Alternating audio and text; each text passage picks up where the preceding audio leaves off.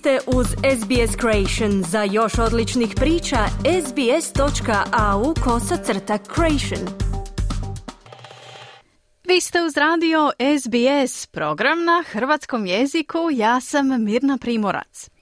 Okrećemo se sada hrvatskim temama. Evo što danas možete čuti.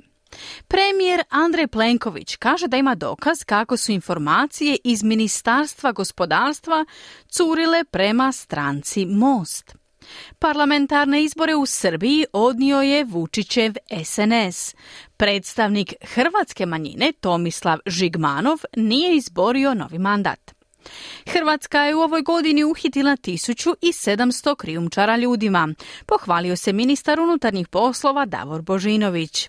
Više u izvješću Siniše Bogdanića iz Zagreba.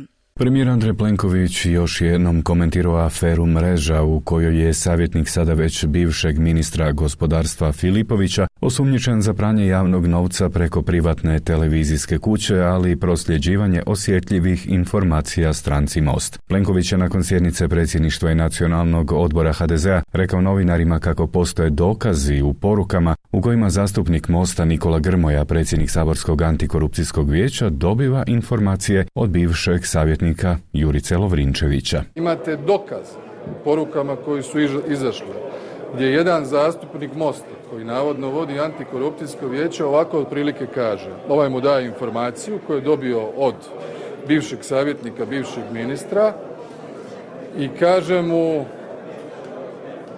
poštedi ovoga, ovaj kaže dobro, njega ćemo poštediti, kaže ali to nema veze s premijerom, ovaj kaže nema veze, mi ćemo usmjeriti na Plenkija.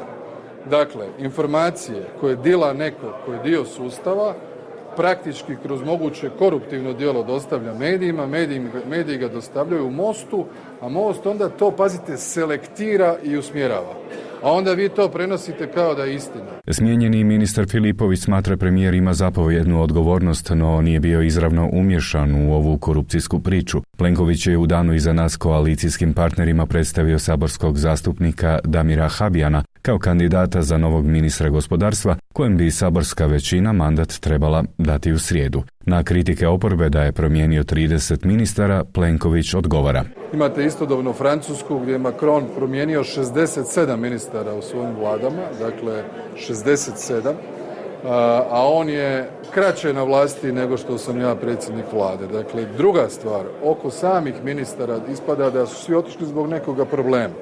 A kad gledate realno, samo dvoje.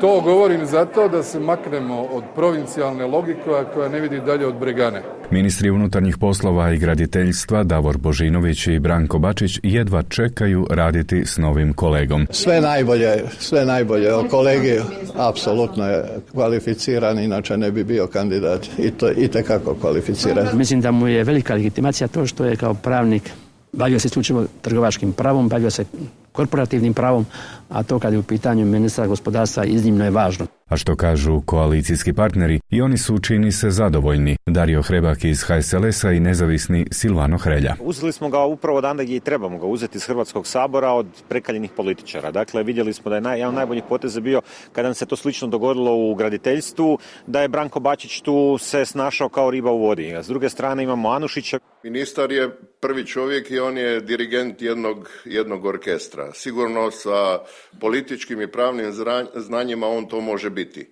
Uvijek se može nešto napraviti i u 15 dana i u mjesec dana i u tri mjeseca, a moguće je čak i sedam mjeseci.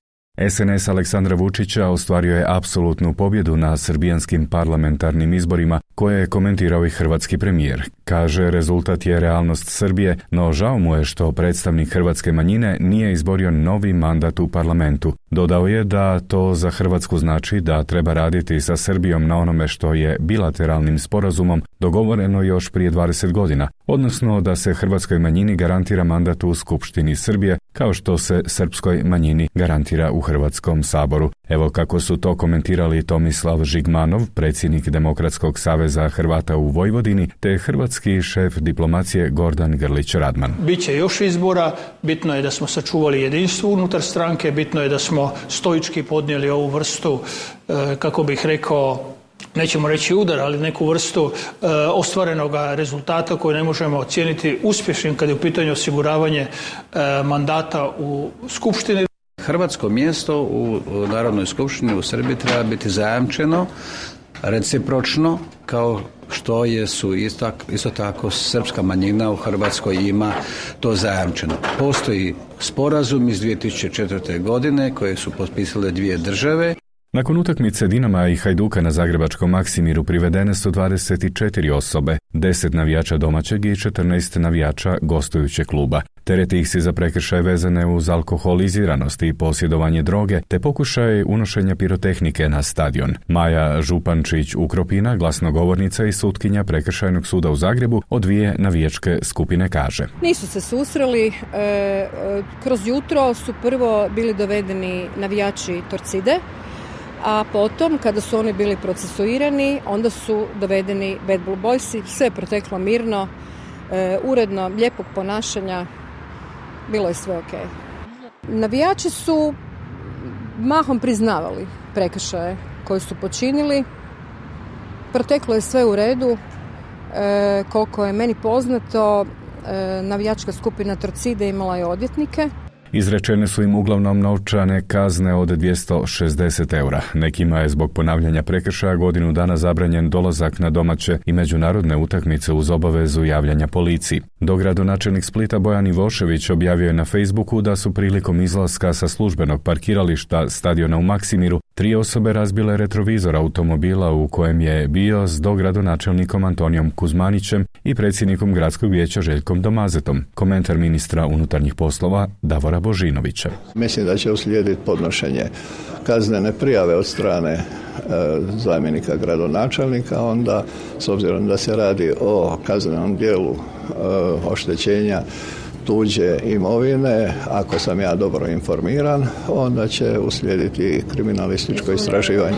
Ovome dodemo da se ministar Božinović pohvalio da je Hrvatska ove godine uhitila blizu 1700 krijumčara ljudima, što je za 80% više nego prošle godine. Oni za ilegalan prelazak hrvatskog teritorija migrantima naplaćuju 5000 eura. Riječ je o trećini ukupnog broja krijumčara uhićenih u Europskoj uniji, tvrdi Božinović. Nema naznaka da će priljev migranata stati, no situacija je drugačija od 2015. kada je bila riječ o ljudima koji bježe od rata, dok je danas većinom riječ o ekonomskim migrantima, nastavio je ministar. Neke zemlje koje su nekoć govorile da je to pitanje ljudskih prava sada govore kako više nemaju kapaciteta i da više ne mogu, rekao je Božinović. Pritome je odbacio da je Hrvatskoj potrebna pomoć Frontexa, Europske agencije za graničnu stražu. Zagrebački nadbiskup Monsignor Dražen Kutleša susreo se u oči Božića s ravnateljima predškolskih, osnovnoškolskih i srednjoškolskih ustanova Zagrebačke nadbiskupije i tom prigodom pozvao ih je da posvete pozornost odgoju koji vodi do mira. Ovo je izjavio za javnu televiziju. Mislim da je vrlo važno imati jedno, to jest ono znanstveno, školsko što mi idemo u škole radi znanja, ali daleko više odgojnu koji smo danas dosta puta izostavili i to jest uopće možda ne obraćamo toliku važnost. Ove godine htio sam poruku intonirati tako poruka mira. Mi svi vidimo oko nas je rat, prućamo puno o miru, toleranciji, svemu tome, ali nekako imamo osjećaj da u našem društvu i obiteljima sve više i više ima nemira. Pa ipak mislim da je vrlo važno naglasiti da taj mir dolazi iz obitelji, Nadbiskup Kutleša je dodao da je jedna od važnih misija škola i misija mira. Odgajati učenike za mir nije izbor nego dužnost, zauzimanje za pravdu, jednakost, nenasilje, ljudska prava i međusobno poštovanje, kaže Kutleša. Za danas toliko o aktualnostima iz Hrvatske iz Zagreba za SBS Siniša Bogdanić. Želite čuti još ovakvih tema? Slušajte nas na Apple Podcast, Google Podcast, Spotify ili gdje god vi nalazite podcaste.